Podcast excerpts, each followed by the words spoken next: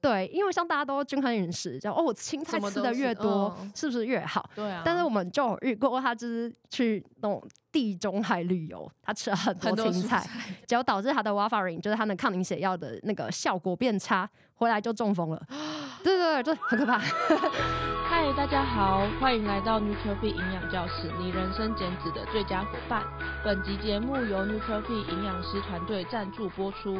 我们提供一对一营养咨询、客制化减重课程，有兴趣的朋友们欢迎到我们的官网做查询哦。Hello，大家好，我是怡如。今天有邀请到一个我多年的好朋友，要来讲一些食物和药物相互作用的小知识。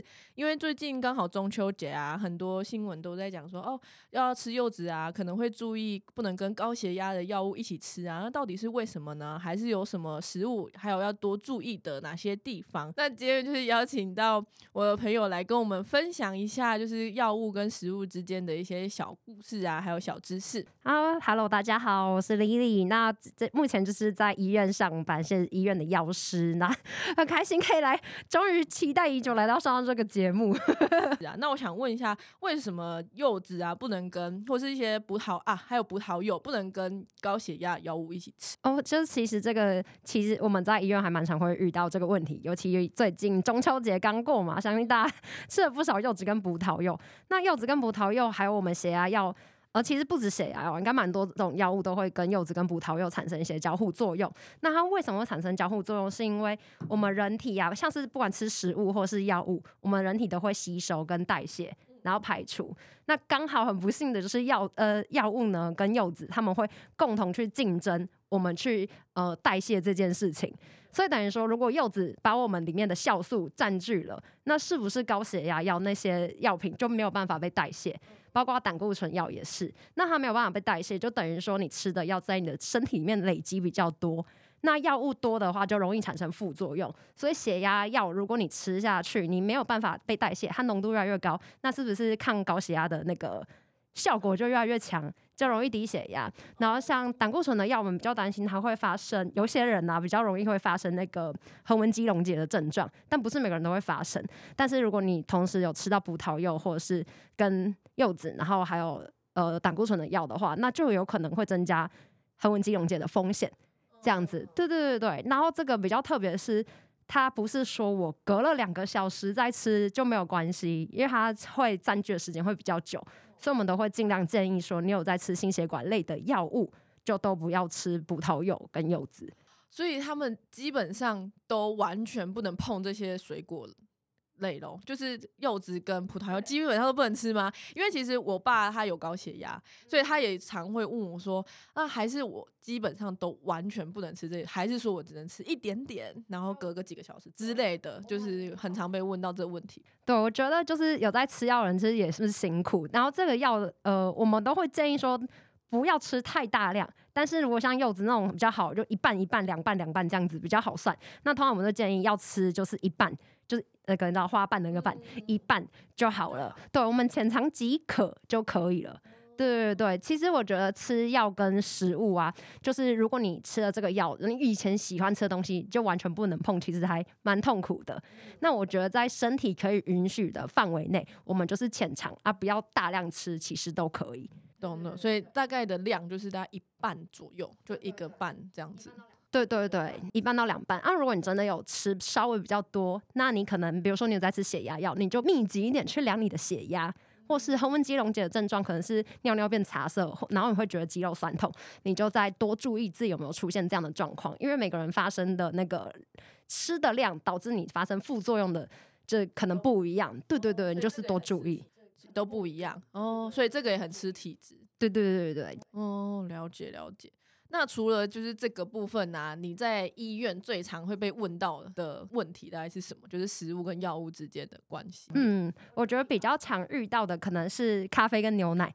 尤其现在年轻人很常会喝拿铁啊之类的，哦、对，对对，那东西会加牛奶，对对对对。那我觉得，呃，我们医院呢、啊，呃，应该说每间医院都是，大家应该都有听过抗生素，对，这个只是蛮常遇到的，因为有些感冒啊，或者是生病、细菌感染都会吃抗生素。那有些抗生素的话，跟牛奶就会可能会有交互作用，嗯，导致那个抗生素的效果会变差。哎，这跟跟刚刚的感觉不一样哦。刚那个血压是说我的药效会变强，对。结果现在吃抗生素跟牛奶混在一起喝，或对你这样你的药效会变差。那好，我们就来想一下，你现在生病，嗯、抗生素是要治你的病的，治你细菌感染。那抗生素效果变差了，但你的就代表你的病就不会好的那么快。对对对对对，就是药效就变差了。所以我们就会希望说，如果你要呃吃抗生素的话，就尽量不要喝牛奶。但其实它是可以大概隔个两个小时之类的左右，不同抗生素隔时间不一样，这个不会像那种葡萄柚说，哎、欸，就是就不能吃。嗯、但不是，但是这是可以隔几个小时之后。再吃是可以的，都可以。对，它的作用就是说，它们两个呃彼此的那个化合物会拮抗在一起。拮抗在一起，然后导致我们的那个抗生素效果变差啦。但那你隔段时间去吸收的话就还好，所以就会变成说，他好像有一直按时吃药，然后可能感冒还是一直没好。对对对对，药效就差，药效太就比较差一点了。对，你可能要花更长的时间，但是不会到就是像有那种副作用这么严重，只是你可能会拖长你就是整个呃疗程的时间。对对对对对对，嗯、用词很精准，疗程。对，对对。对，常见就牛奶。然后我不知道这这个节目的听众有没有会在吃一些抗凝血药，因为我自己蛮常会遇到一些老人家在吃抗凝血药，然后那个时候就会更麻烦一点，就是像有个药品叫 Warfarin，应该大家不知道有没有听过？就呃，应该是心血管疾病的药，很常会出现这个吧？Warfarin 对不对？哦，对，如果你是有心脏的一些问题的话，对对对对，嗯、有可能会吃到，尤其有。中风风险的病人的话，嗯、对，就会吃这个药。然后 Warfarin 它本身跟食物交互作用就超级多种，百百种。对，应该超多。对，几乎你会吃到的东西，大部分都可能会跟它相关，像是青菜啊，嗯、然后或者是哦芒果啊、水果类啊都会有。对，那这个的话就要更小心，但是它真的太多种了。就是如果真的有人吃到抗凝血药的话，你领到那个药，然后药师跟你说是抗凝血药，那你可能最好会跟药师说，你平常喜欢吃的东西是什么？嗯，对，因为像大家都均衡饮食，就哦，青菜吃的越多，是不是越好？对啊。但是我们就有遇过，他就是去那种地中海旅游，他吃了很多青菜，结果导致他的 Warfarin 就是他的抗凝血药的那个效果变差。回来就中风了，对对对，就很可怕。对对对对，就是其实我觉得这个主题很好啊，就是如果你真的有在吃药的话，还是关注意一下你的药物会不会跟你的日常生活中有任何的影响，因为保护你自己啦。对对对对对，因为有时候可能大部分人一开一开始的观念是哦，我就是按时吃药就好了，就比较不会去注意说、嗯、哦，哪些食物跟药物其实是有冲突的，或者说我只要均衡饮食吃健康也 OK 吧，那种感觉。嗯嗯、所以就是在领药的时候，可以再多咨询一下药师，其实会更好，或者多注意自己日常的饮食。嗯嗯。不过我有一个小问题，就是跟。我自己平常最常会遇到的，因为有时候女生都会经痛嘛，嗯，然后很常会吃止痛药。但有些人说，咖啡因是不是跟止痛药之间也会有些交互作用？对，咖啡因跟止痛药的话，嗯、呃，咖啡因它，呃，我记得它也是有一点稍微有一些止痛的效果。然后咖啡因的话，会造成我们的血管收缩，嗯嗯。但大家应该常常去外面买的那些，呃。非处方用药，就药局买的那种用药，其实就会看到里面有咖啡因。咖啡因的话，其实可以帮助我们止痛药去吸收，应该说它可以延长止痛的效果啦。哦，所以它其实是有加成效果吗？如果我今天吃止痛药，然后又有喝咖啡的话，对，基本上应该就是可以在延长它止痛的效果。可是，哦、对，但是因为咖啡因的话，对一些有其他疾病的人来说，你有在吃其他药的话。就是可能就不太好，比如说咖啡跟大多说尽量吃药不要喝咖啡嘛。对啊，对啊。比如说像血压药，那因为咖啡因在我们身体里面会让我们的血管缩呃收缩，就比较容易会高血压。嗯嗯。对对对，所以如果这样的话，我们就会建议你的咖啡跟血压药会分开，分开会比较好。嗯嗯对对对对。通常说要分开的话，是尽量隔两小时吗？我会觉得两个小时比较保险，但因为真的是每个药跟食物。会不一样，嗯、所以你可能每一种药都还是问一下药师会比较好。嗯、对，太多种了，对对对对。嗯、所以咖啡因跟咖啡跟止痛药其实是不会到有冲突的，其实还 OK 的。对，因为就我自己个人会觉得，就是只要没有生命危险的，嗯、我就会觉得还好。嗯，就像刚刚那个一开始我们讲的横膈肌。横膈膜，横膈那个横纹肌溶解，横膈膜，横纹肌溶解症。就比较严重，对对，对，可能会要住院那种地步，啊、我觉得可能我就会稍微提醒。嗯、但咖啡跟止痛药这件事情，我可能觉得影响不大，对，对我就觉得还好，还好，对对对对对。嗯、其实我一直都觉得，就是大家吃药这件事情，然后尽量不要去影响自己本来的日常生活啊。嗯、像刚刚有提到那个 Warfarin，就会有人说，那我是不是以后啊都不能吃那么多青菜啦？那我是不是以后都不能怎样怎样这样子啊？嗯、要怎么拿捏啊？其实蛮难的耶。我觉得，如果你真的是克制不了，比如说像 Warfarin 不能吃这么多青菜，那就可以跟医生商商量说，呃，我可能要提高剂量，就你要做取舍，这就是我们要跟病人去沟通的地方。嗯，就是你想要维持这样生活，那我们的药的剂量可能要吃多一点点哦，这样才可以预防你中风。哦、那你不愿意的话，那你可能就要改变你的生活习惯来，呃，来适应这样子的药量。嗯，对对对对，就是。当然，就是还是希望说不要影响到每个人的那个生活模式为主啦。对，哦哦，哎、欸，那个刚刚讲到 Warfarin，它的蔬菜的量大概是可以吃多少？太多的话，是大概是多少？哦，这个很有趣，因为那个抗凝血药的话，我们是抽血中浓度来看它的效果如何。嗯、比如说，我平常一天就是吃一碗饭的青菜量。那我如果抽出来的浓度是 OK 的，就是是有治疗效果的，那我们每我每天就维持这样的量就好了。哦、但如果我那天吃了三碗的青菜量，那我效果可能就不足。嗯嗯。那假设我平常就是吃一天吃三碗的青菜量，然后我 Warfarin 的那个效果还没有呃，我 Warfarin 的效果如果还超标的话，嗯，我其实还可以吃更多青菜。对对对对，就是其实我们是看血中浓度。然后每个人耐受性嘛，对不对？对对对，看每个人耐受性。嗯、可是就是我们抽出来定量之后，我们长期追踪，你就是每天就是吃一 milligram 的 Warfarin 好了，就照你平常吃饭的那种状况，然后我们就是定，你就是吃一 milligram Warfarin，对，那你就维持这样的生活就好了。嗯，对对对对。但如果你就是突然啊，我我就节食，我什么都不吃，对对，那你 Warfarin 可不可以你浓度就升高？那我们就要降剂量。我懂。对对对对对对，就是维持生活这样子。对，嗯、我觉得这个。故事告诉我们，觉得我觉得很多事情都是要长期追踪是非常重要的，不是说你可能就是现在这样子，然后都一直维持，然后你就不太去管它，你就是想说哦，那我就按时吃药，或者说啊，我就吃这样子就好了。那如果说就是没有一定期的去调整，或者是去发现一些问题的话，可能就是不知不觉当中，你也不知道为什么突然会呃中风啊或什么的，对对对对，所以就定期追踪蛮重要的。对，然后也是要知道自己吃的药到底是什么。哦，真的会有人不知道吗？因为像有些诊所的药，那药包里面有这么多种。嗯，对对对，里面可能一包药里面有哦白色的、粉红色的、三角形的什么的，你不知道那那些药代表是什么。嗯，对对对，就有一些困难啦。但如果你是那种慢性疾病，不是那种小感冒，我就是有高血压的问题，然后我在长期吃高血压的药，就我觉得。长期吃的药，你最好是要了解你自己吃的到底是什么药。哦，对对对，然后需要注意的东西是什么？有些要空腹吃啊，然后有一些就是要呃搭配食物吃，反而效果会比较好。对，对对对对，所以还蛮多细节要去注意的。对，所以就是要了解说自己哪些吃的药物是哪一些种类，然后要注意的事项也要稍微。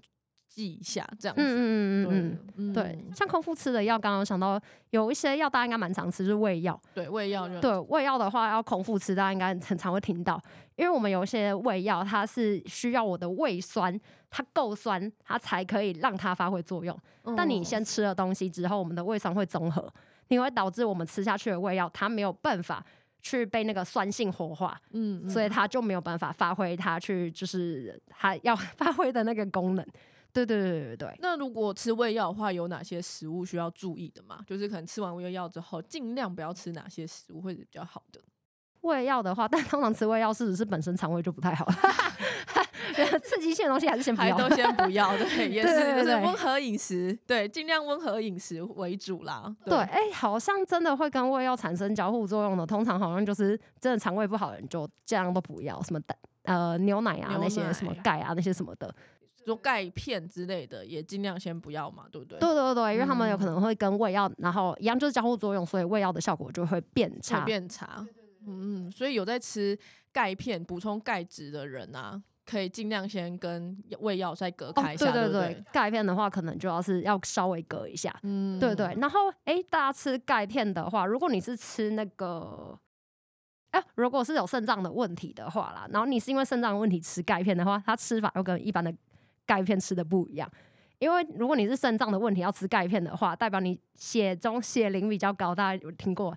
血磷比较高，啊哈，好讲太多了，没关系没关系，之后我们也可以再开一集讲肾脏，对对对，血磷会比较高，没错。祝大家肾脏都很 OK 哦，正常，不会遇到刚刚那个问题。好，继续，哎、欸，我要讲什么？就是哦。